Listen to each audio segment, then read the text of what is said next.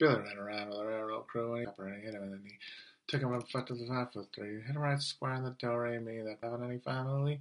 Hey, Billy, somewhere are you now? Don't you know? Are Billy Bones resting now? What? I'm right with the key scooper force. He loved a bloody good fight, of course. Run away in a big khaki van to the banks of the Lily. Joe Dangerous a machine gun. Had the Israelis in his sights with a rain like Shiites. Hey, Billy, on the railroad time, laughing and singing on the Lebanon line. Came in a camp not looking too pretty, never even got to see the holy city. Now Billy's out there in the desert sun, and his mother cries when the morning, and there's mothers crying all over this world. For the poor little darling boys and girls, here they somewhere are you now? Don't you know that Virginia now is a rat? Where are Billy Bones resting now?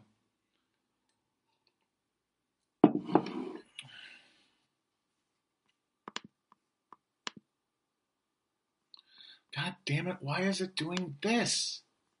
I unhosted you. Why do I unhost and then it hosts again?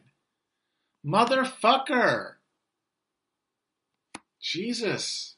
Every single time I go to unhost, it says unhosted, and then the motherfucker rehosts. Stop calling me a boomer. So that song, Billy's Bones, is a very interesting one. That Pogue song that I was singing.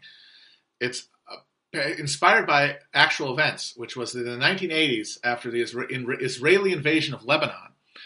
There are, was a UN peacekeeping force that was deployed uh, to basically keep the Israelis away from the Palestinians uh, in the wake of Sabra and Shatila, I believe. And part of that UN deployment was Irish troops.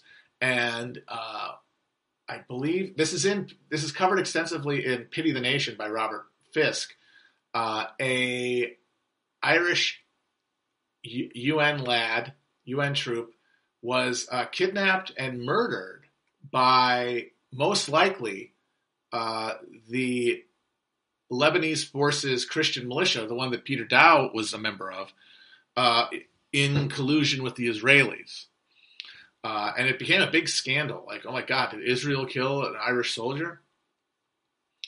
Uh, and I remember reading a like liner notes or something for that album, Rum Sodomy and the Lash, that described that song as surreal. And it's like, no, it isn't. It's literally a song about an Irish guy going to the uh, going to UN and getting killed by the Israelis.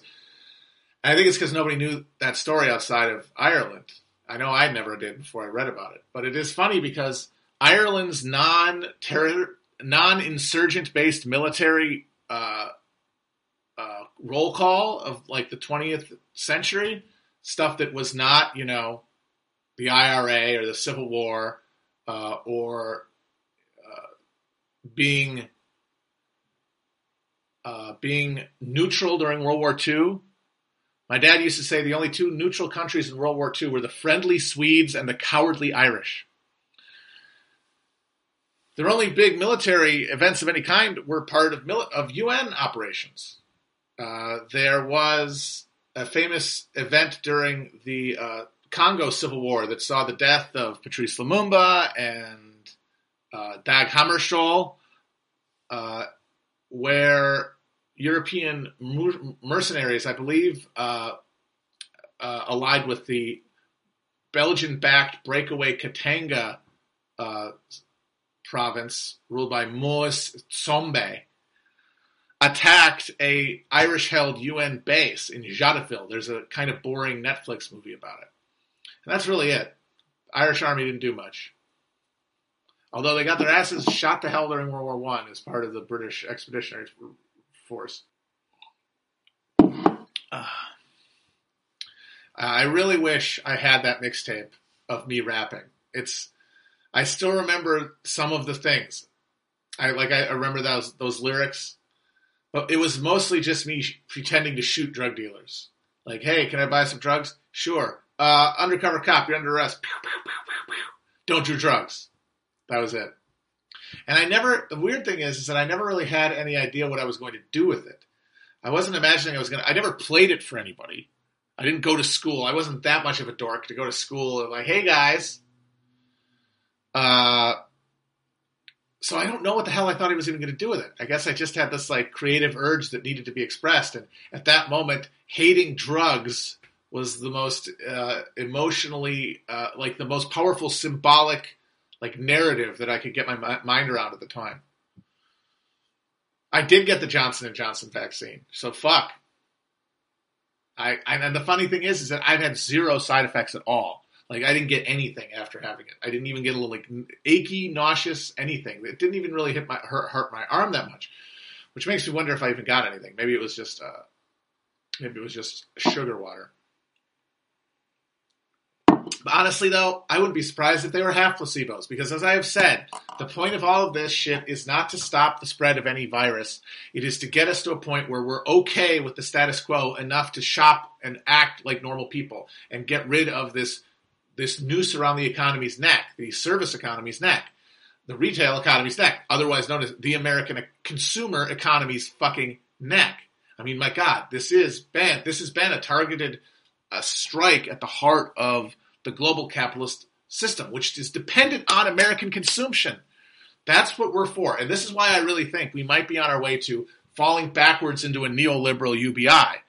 Because we are functionally, as an American economy, not here to make things. Yes, we do make things. We grow things, we manufacture things. But most of the growth of manufacture is done at the heart of empire, the way Marx assumed it would be, by the greatest degree of technological innovation the, the, or that technological intensity, the most ca- uh, the most uh, mechanized process, mechanized process.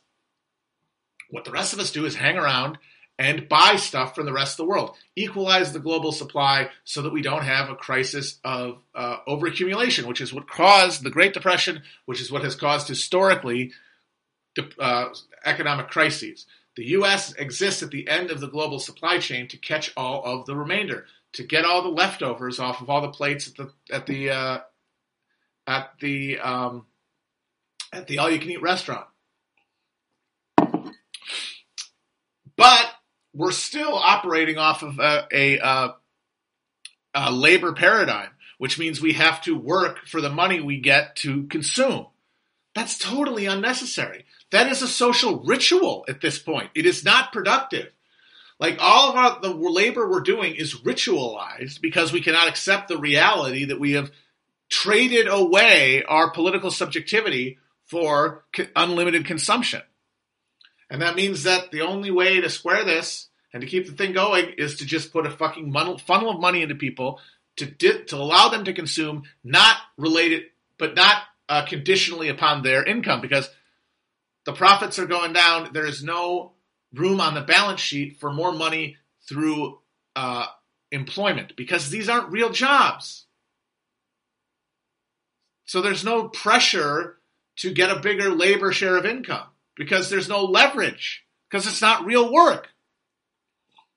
Now, of course, that doesn't mean that real work doesn't get done, but the real work is domestic, reproductive, and infrastructural. It's the stuff that allows us to sit around and consume. That's real labor and yeah, being a working in the retail sector, being the person to give the food and the stuff to people and running up the purchases. That's real labor. But it is all around consumption. It is not around production. And yes, nursing and uh, like keeping people alive, uh, all of those things are infrastructural. But it is not productive. Productive economics occur elsewhere. Because, and this is the thing, the, the, the, the capitalism was going to is going to in a closed system is going to be pushed towards automation. But when you have a global an unequal development of global capitalism and you have huge numbers of people who are only recently been introduced into market relationships from fucking rural feudalism then you can turn them into uh, incredibly cheap labor which will not put pressure at the local level to industrialize and that's what we have now. So in the places where, like in Europe, where uh, labor power was able to extract better conditions, uh, there's still industrial uh, economics happening, and uh, but here there is there is there is none.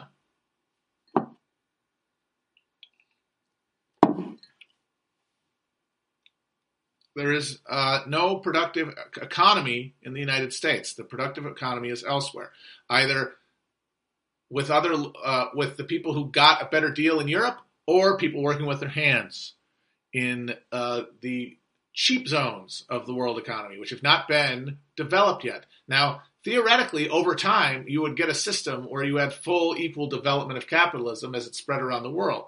But that requires uh, infinite inputs, it requires infinite resources, infinite externalities. Shit, we don't have those. Oh, I'm sorry. Yes, there is one thing. There are two things we actually export as part of this system, but they are things to keep this thing going.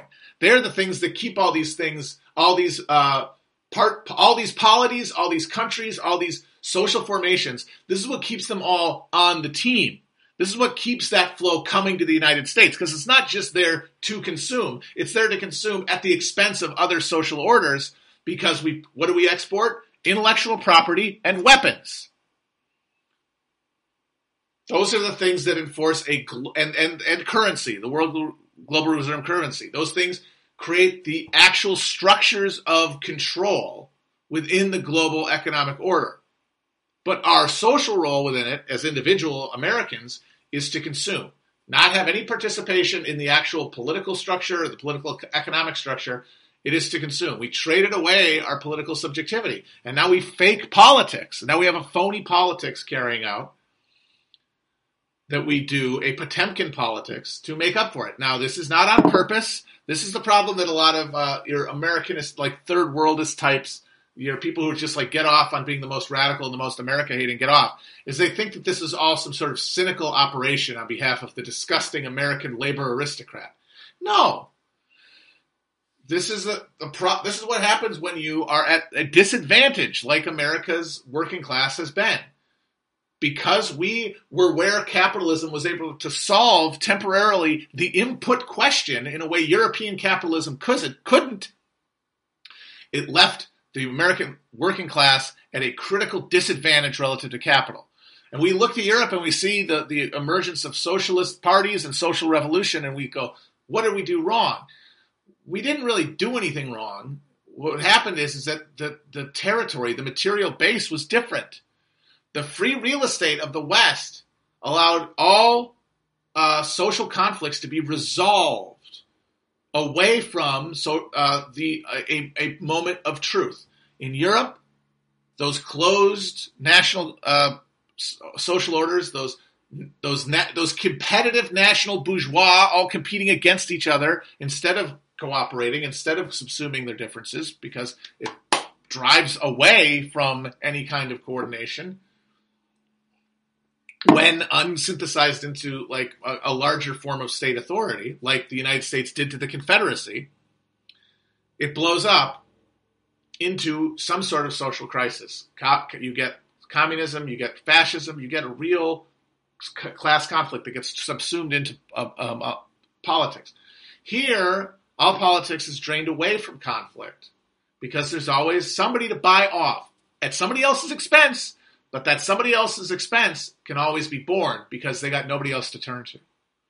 And the American and America's history is, is, since the Civil War has been, the, and before that too, has been the process slowly of bringing in more and more people into the uh, umbrella of like civic uh, citizenship. But while that's happening, the, uh, the, the definition of citizenship is changing and being drained of its political um, it's political content and political power. And that is the, the, the, the horrible joke of the whole thing is that when uh, blacks were finally brought into full political equality in the United States, it was at a point where the political uh, ground had shifted and political questions that could actually address the systemic horrors of racism were no longer accessible.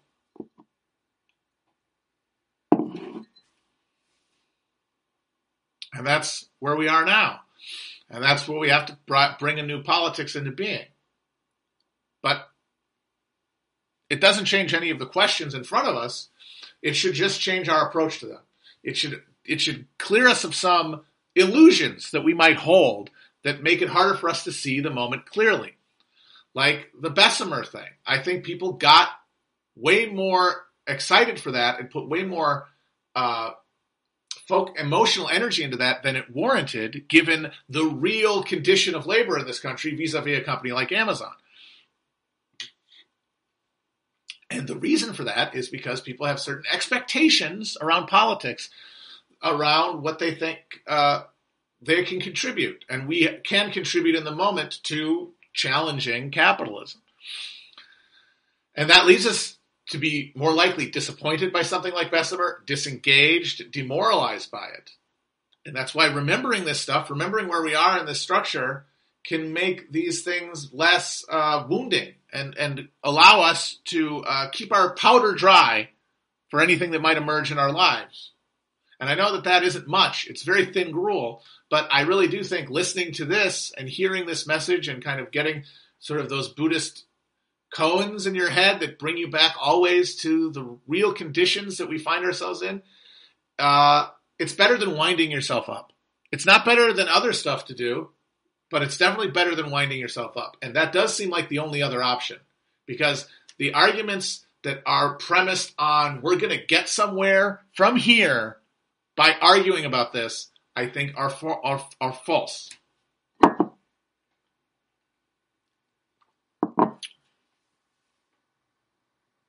I mean, Amazon cheated, but that had to have been taken. If you didn't take that for granted, then you weren't ready for the campaign. You weren't ready for the reality and the likelihood of defeat. If you really thought, oh, I didn't know Amazon was going to cheat, they always cheat because it's always in their interest to cheat. You can fucking uh, break the law and inhibit a uh, a union vote, and then even if you're caught red-handed, the process is so long and involved, and then the punishment is so paltry that it will always be in your incentive to put the fucking stick in the spokes of the wheel every time. Because even if they, even if what happens is is that the uh, NLRB says you have to have another election, you just do it again, and you're buying time. And all you're ever doing in business is buying time anyway. So you get to just keep putting a goddamn stick in the spokes. There is a Smithfield Smithfield Ham, uh, the big plant there had a 16 year union drive that's how long it took them to get a clean election where Smithfield didn't cheat uh, or be able to overcome the cheating that they did. So if you're going, if you were surprised by the cheating or thought that that could have been avoided with any strategy, uh, then you were not ready for what was likely to happen. And I think that's true of a lot of people.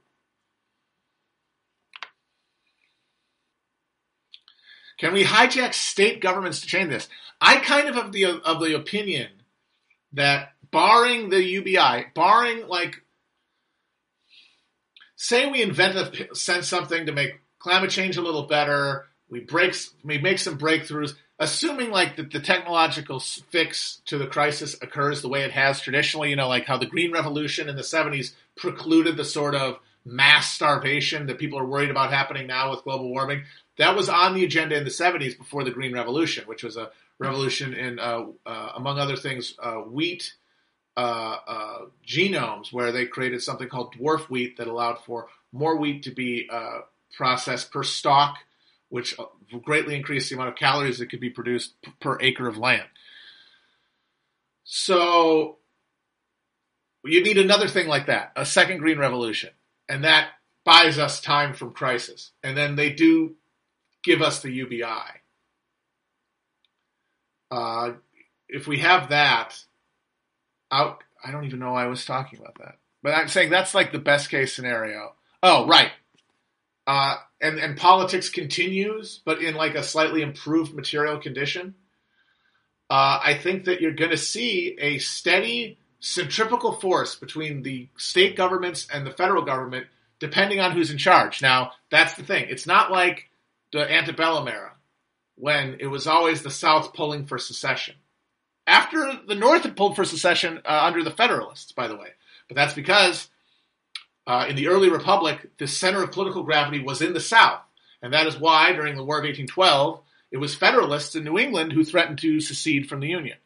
By the eve of the Civil War, the uh, the economic power is in the North, uh, which meant that uh, the and the center of gravity was in the North, so that means that the, the South had to pull away. Um, now we are having a situation where the pull, the the, the federal, the the uh, states' rights secessionist pull is going to come from the uh, whatever the opposite of the party in the White House is. So under Biden, we're going to see big time, I think, uh, nullification style threats from hell. We saw it from South Carolina. I think DeSantis in Florida has a real chance to emerge as like the 2024 candidate uh, by standing up, by embodying like the state based resistance to the Biden federal government. Uh, Texas, of course, and always. But like, say that Biden gets four years, loses reelection, which I think is possible. Always at this point, we might be done with two two term presidents at, at, this point, depending on how fast things accelerate. Um, and that means that say DeSantis wins or Trump comes back. During that presidency, you're going to see states' rights shit and secessionist shit emerge on among the big blue states like New York and California. They're going to try to defy federal edicts on things like immigration, on things like healthcare. And so there's going to be this constant ratchet of, uh, of sectional uh, conflict. And that means that there is always going to be work to do at the state level to build the capacity to participate no matter what those conditions might be. Certainly more so than the federal government. I would say at this point that the federal government is a lost cause. The federal government is beyond any conceivable political influence from any group of organized uh, voters that we could call the left. That would be my main argument about the federal government. You can say things are good or bad. You can say that the Biden stimulus is better than you expected. Uh, either, uh, even though honestly, I think the argument that this is a better stimulus than Obama's is simply predicated on the fact that it's a bigger crisis. It's we're further down the road from the crisis we never fixed in 2008. So of course we're going to have a bigger fucking rescue package. We're deeper in the hole. That doesn't really mean anything. But whatever, we're not participating in it at the grassroots. It is a full spectacle. State and local races, I think, are different because the uh, the organizing capacity uh, in, at a state level and certainly at a local level is different relative to the amount of power that concentrates at that level. So I would say uh, yes. I, I mean, I honestly could see a situation where, like California, if they embark on like a, a if political crisis like does push that sort of Bernie coalition that won the primary into power, which is a possibility, that you see uh, continued brinksmanship, especially if there's a Republican presidency between California and the federal government. I do think that the whole thing will break up before. I don't think that the United States will collapse overnight. I think it will break up at some point. But that, I mean, I honestly don't think that that is much of a prediction, especially if you caveat that we're not talking in the near future. We're not even talking 50 years. But I do think once you get past 50, I don't think it's real reasonable to say uh, that it's not that it's uh, not that it's ridiculous. Is all I'm saying. Not necessarily to happen, but I got to say the odds the odds go up every year.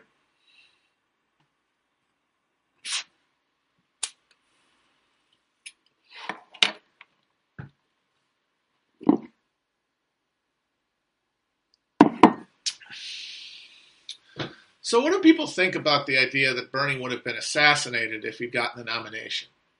Because I have noticed that post Bernie, one of the big intellectual currents has been this uh, resurgence in interest in the Kennedy assassination, and specifically uh, conviction that the Kennedy assassination was, in fact, the CIA operation.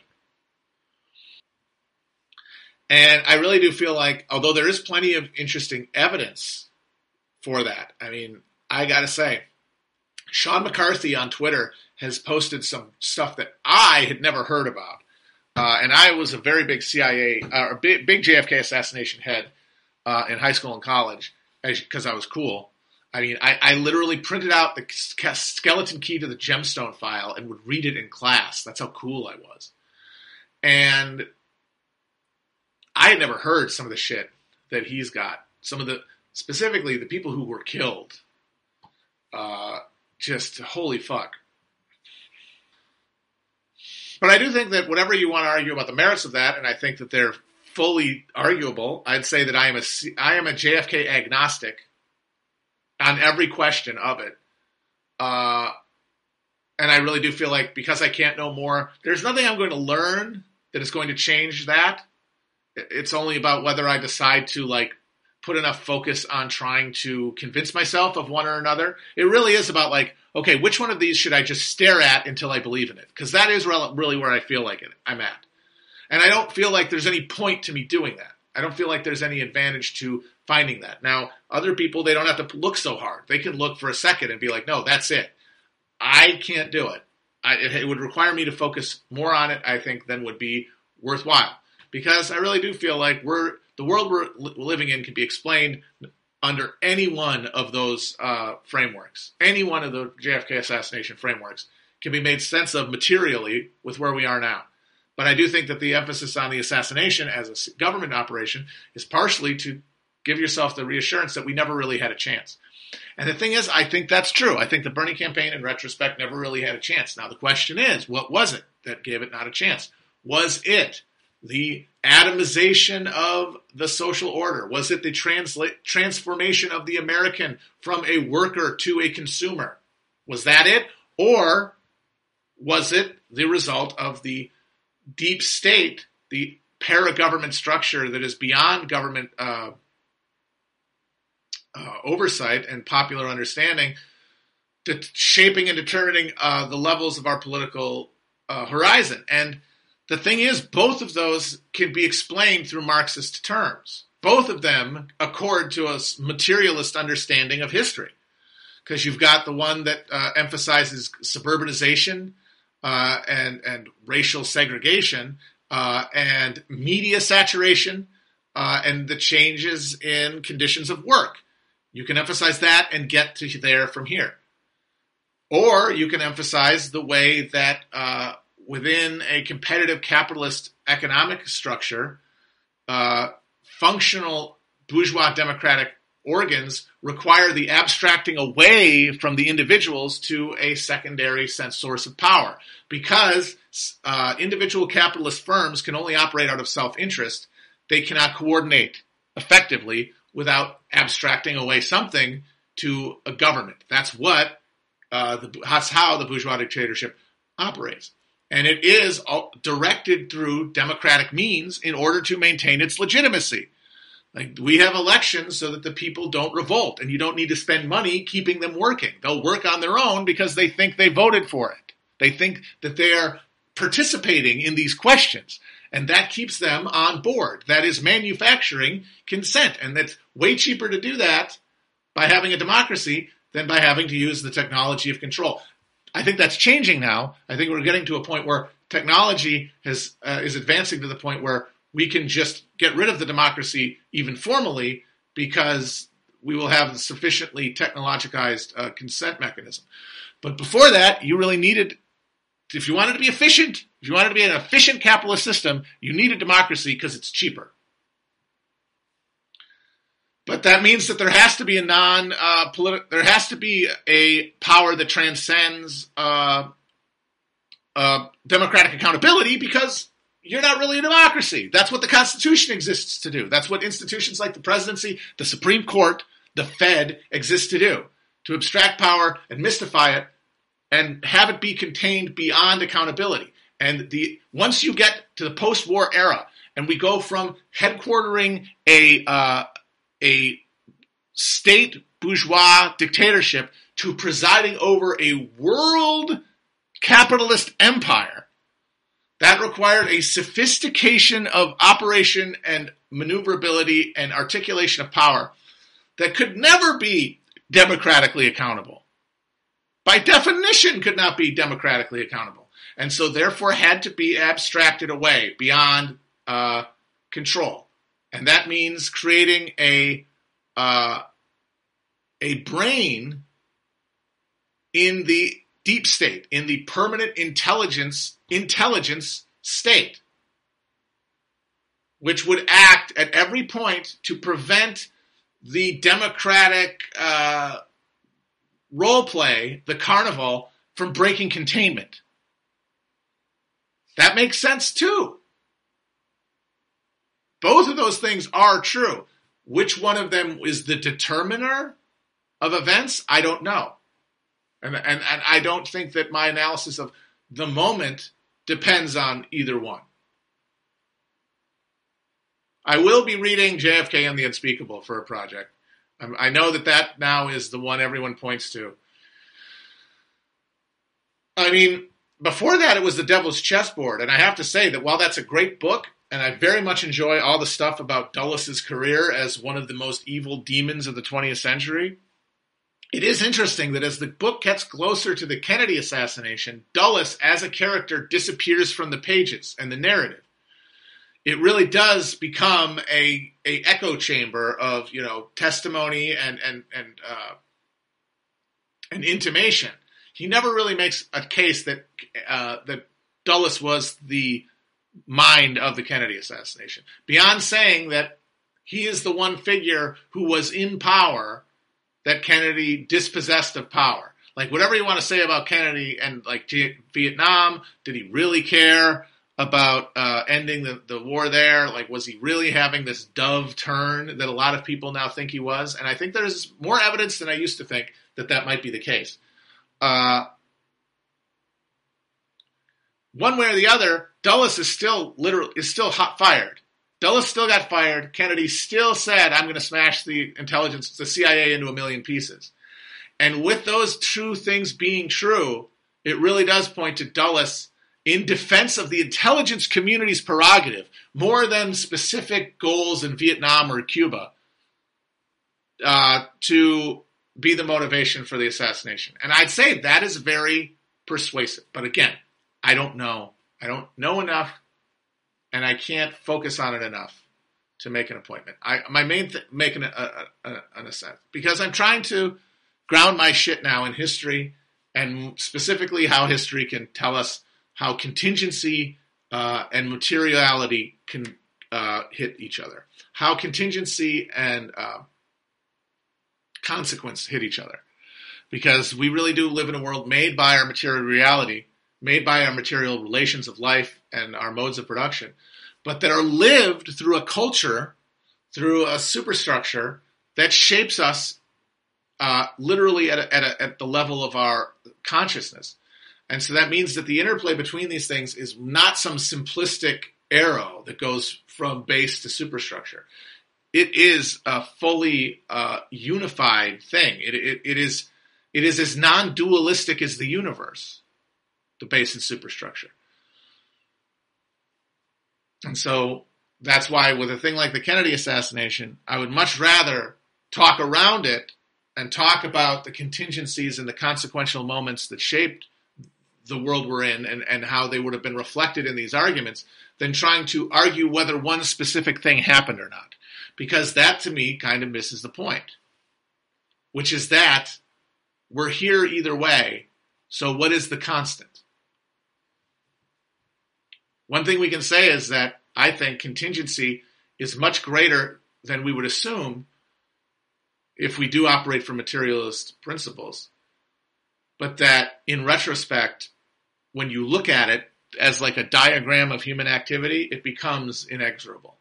It looks on paper like it couldn't have been any other way.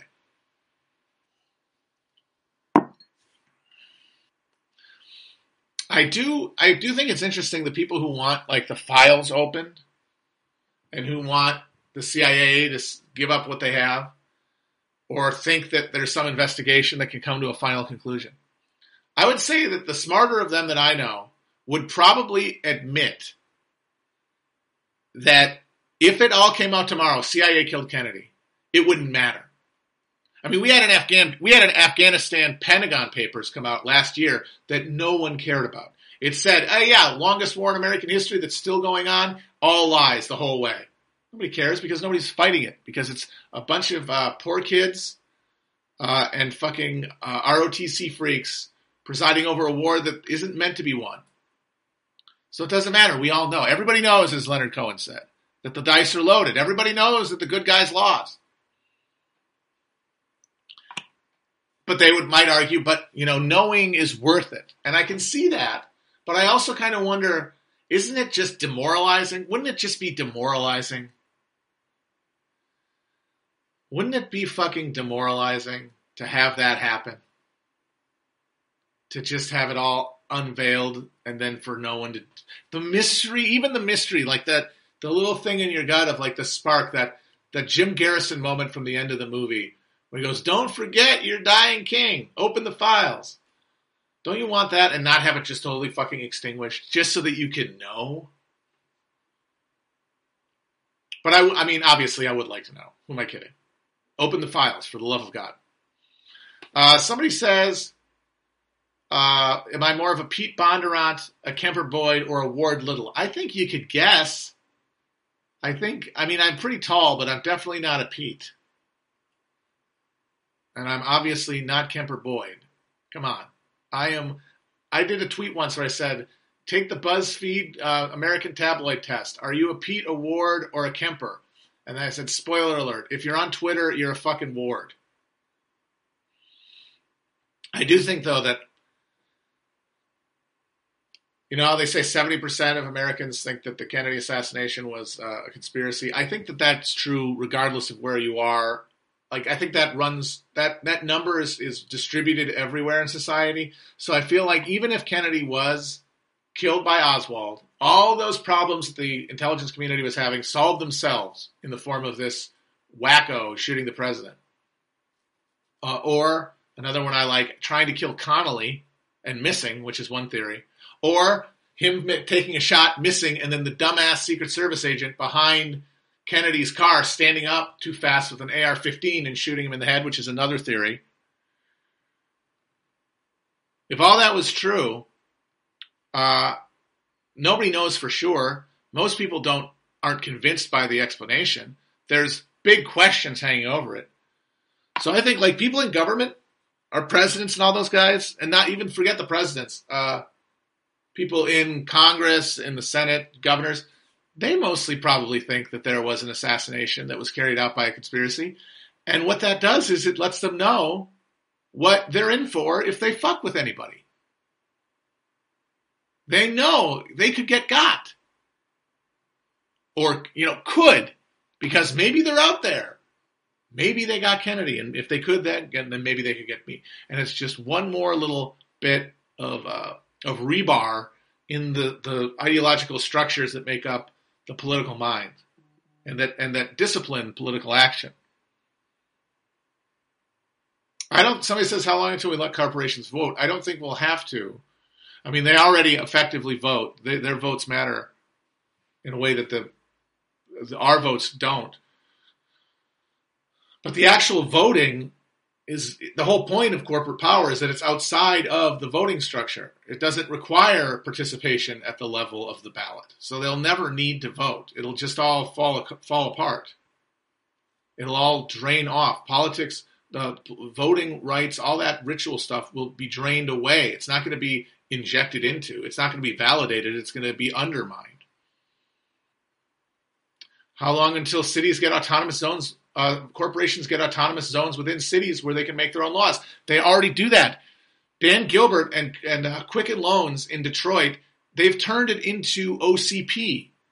They have it's RoboCop in Detroit. The downtown has been bought out by Dan Gilbert's company. They run it as a corporate campus, and it has private security. That's the center of the city. That's literally RoboCop. He's Dick Jones. And there's now an effort in Nevada to incorporate corporate cities in the middle of nowhere that are going to be able to write their own laws and have their own tax structures. It's inevitable. Company towns. I mean, people call it neo feudalism, But it's not really. It is just more capitalism. It's capitalism undefeated. It's capitalism unchallenged. It's capitalism at the state of decline, away from uh, away from like state capacity and towards total like uh, technological independence. But the social structure is neo-feudal in that you've replaced the liberal order of of uh, of rights to contract and individual citizenship with bilateral contractual relationships, where all human relationships are uh, are mutual obligations instead of a, a or an era where you're bargaining as an individual because that is the point where technology exists to not require your consent. You don't we don't need you to fucking consent to this. So we don't have any reason to humor your ass with individual rights and market choices.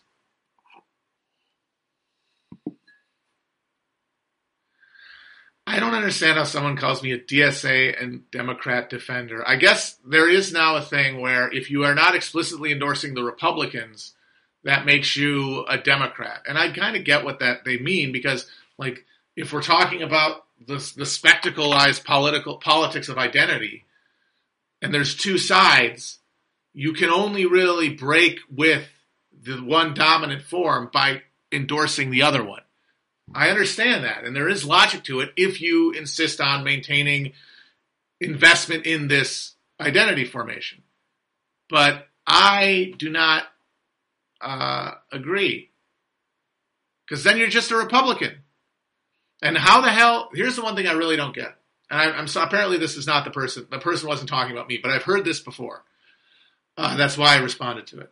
Um, what I do not get is if you see the way the Capitol dominates the Democratic Party and and, and defeats any attempt to make it an articulation or a uh, a vehicle for class uh, power, what would make you think that the Republicans would not have similar structures? I guess the argument is as well, well, Democrats use wokeness. But yeah, that Republicans use anti wokeness in the exact same way. It's just that because you're in the milieu, either because you live in a city or you're spending on time online with left wingers and, and, and, and the mainstream culture, you're seeing them through this like glass over there in the in the parts of the country that are dominated by Republican uh, local capital, they use anti wokeness to make to destroy any kind of class politics in the exact same way. There is no way for it to articulate itself out of this structure. Both parties are irredeemable. The thing is, though, you still might have to support Democrat when they run for office sometimes at the local level. This is what I'm talking about. How it's all about where you can actually focus, energy, and power. It might be a ballot line, it might be a different party, but the determiner is not either of those. It's what the power is at the base that can affect the uh, the vote and to shape the agenda. As a participant, as just a passive voter, you don't have any obligation to vote for anybody you can jam your vote up your ass. Because individual votes don't mean anything morally. I fully believe that. Like the main problem with DSA has been the same problem DSA has had since its explosion. It's a middle class movement of uh, of computer people.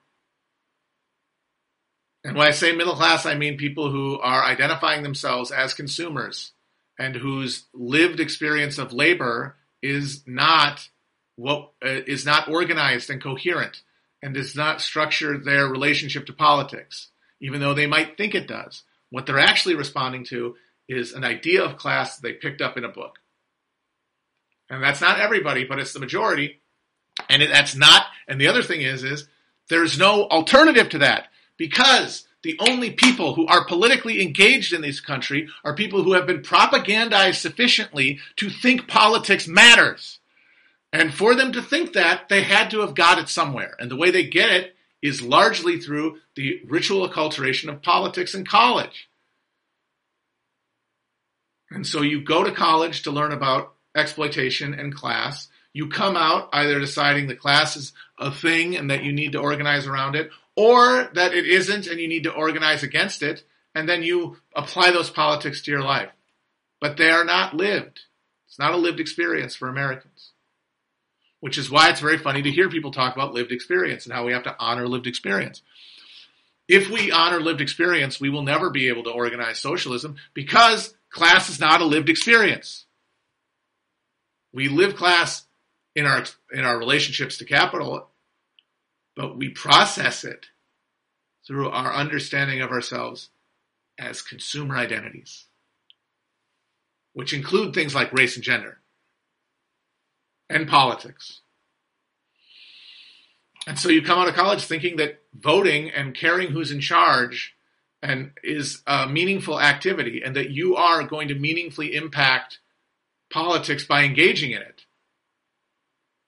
If you have only experienced the blunt end of the stick of life in this country, you are less like, and you have not been told through a process of cultural um, assimilation that this is true, you're gonna fucking uh, say fuck all this, and mainly by not being political at all. But if things get worse and worse and politics becomes more strenuously part of culture and harder to avoid and more more entertaining the way it has a lot of those people are going to enter politics and the only framework they're going to have is the stupid uh, asshole pussy framework and that is a bad that's bad news for everybody but it wouldn't be much better news if it was the other way around because neither one of them can articulate a positive vision and a vision to challenge, which would have to be a vision that challenges capitalism. I'm not critici- I'm not really criticizing the, the, the DSA for being a middle class movement or like a college educated movement. A, a non work like not specifically working class movement is in people who like live class. I'm not criticizing them for that. It's inevitable, as I said. What I'm saying is, is that has been the biggest hurdle to them being effective and it's something that needs to be addressed one way or the other.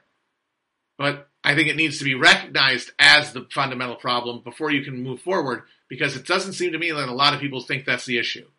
And if you don't think that's the issue, you end up talking yourself into some pretty wacky circles to try to figure out what the issue is.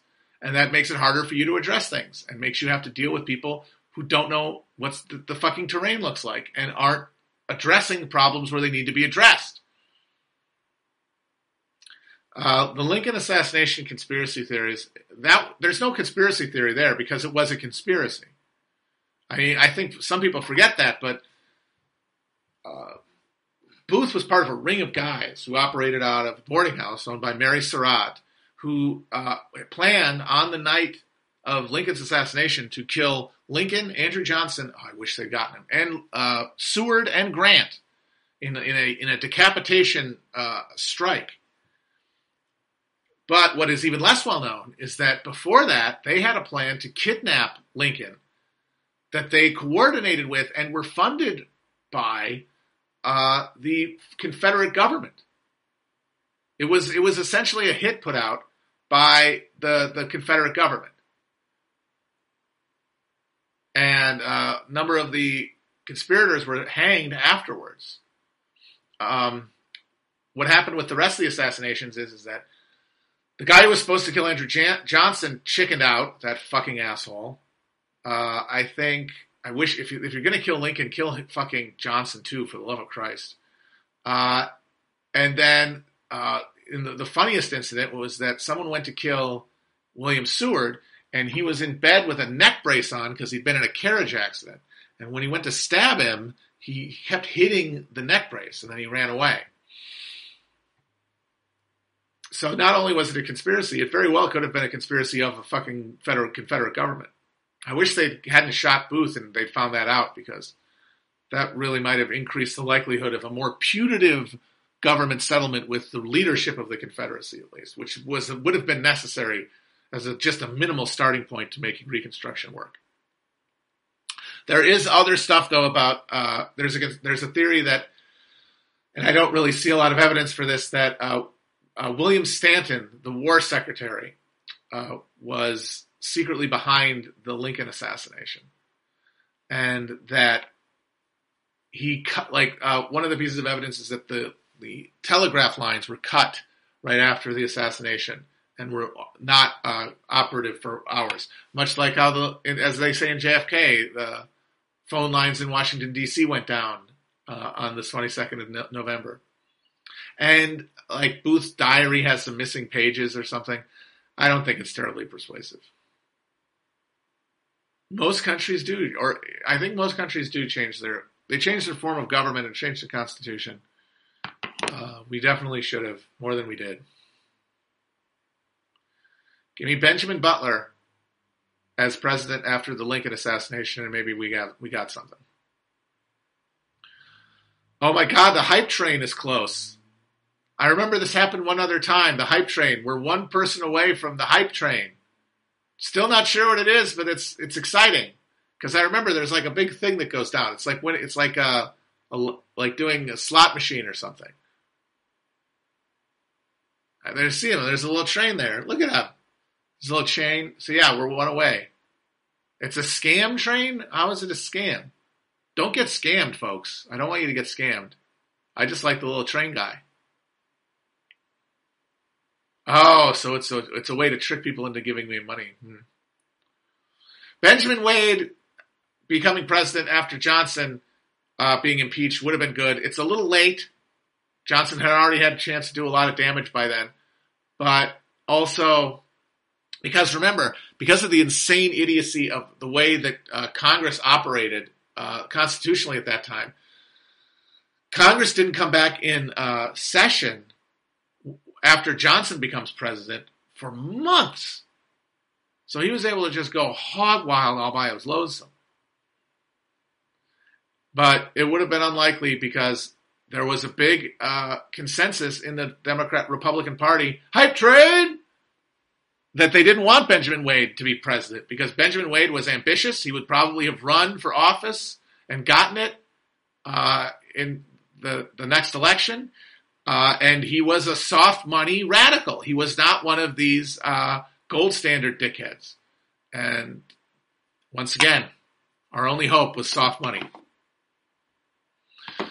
Apparently, uh, Milton Friedman has the same analysis of the Civil War about how it's really about uh, gold versus uh, fiat.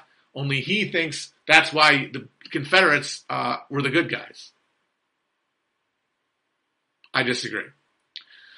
He's literally arguing for a uh, a capitalist abstraction away from politics in the form of uh,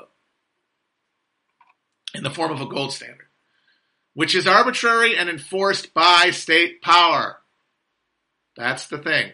A lot of those guys don't even know that. Like I would argue that a guy like fucking Rand Paul, Ron Paul, probably really thinks all that shit about how gold is is different how gold isn't like other currency. Gold isn't like just the government. The gold can't be. No, don't tell me gold. The icky gross state is why gold has value. No, no, no. He's too committed ideologically to uh, to possibly say no to that. But I think that at the top levels, most of these motherfuckers know that shit's not true. Especially in the finance sector, they know that that's not real.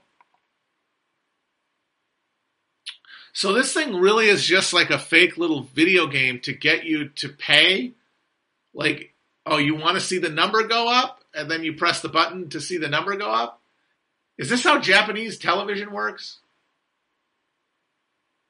And yet people do it anyway. They know this, and yet they do it anyway. Fascinating. The Constitution can never be uh, rejected at the grassroots on the right anyway, because the Constitution is the is the basis for hierarchy. The Constitution justifies hierarchy. The, the, the, the premise of constitutional government is that there is a subject class that cannot be a participant in politics. And so it can't, you can't get rid of it. Because then you have gotten rid of all of the levels of mystification away from the reality that the state is what we make it. And if the state is what we make it, then power cannot. Why would we concentrate power unnecessarily? Why would we concentrate wealth? Why would we concentrate life possibilities? Why would we concentrate uh, beauty and and grace and and repose. Why would we concentrate that at the top? Woo! We got the hype train. This train, I claim, this is this this ideology. Yeah, the only thing I remember from my anti-drug rap was they said I was weak. They said I should drink tea. But I said, sorry, dudes, I like my wits about me. So there they stood, something like befuddled and stunned, while I walked off real sleek and smug. Pretty sure that's it. No, no. See, that's the thing. Uh, the the drink tea thing. Some people think, oh, are you saying that's like, oh, you should drink tea? No, they're making fun of me for not doing drugs. So they're like, oh, you should drink tea instead. It's like they said I was weak. They said I should drink tea. Like, oh, look at me, no drugs for me. I'll be drinking tea. Pinky extended. But then I say, sorry, dudes, I like my wits about me. Yeah, I was a backpack rapper, basically. I never had a roller backpack. I will say that. Somebody asked for Spanish Civil War book recommendations. If you like the military part of it, uh, Antony Beevor has a good book. Uh, the social history is actually really interesting in a uh, oral bi- uh, oral history called Blood of Spain, which is a lot of interviews with people on both sides all the way through the hierarchy, like you know, Carlist requetes and anarchists and trade unionists, communists, uh, peasants. The description of uh, of uh, collectivization uh, in um, in like CNT Spain is really interesting. Talking about how they went about collectivizing agriculture in the South. And then, of course, you got Homage to Catalonia by Orwell. That's a good one. The Spanish Cockpit. Carlist Jr. That's good. All right, I think it's uh, time to saddle up and ride off, off into the distance. Yeehaw! Get a saddle up and ride. Gonna do do down the dusty trail. Howdy, partners.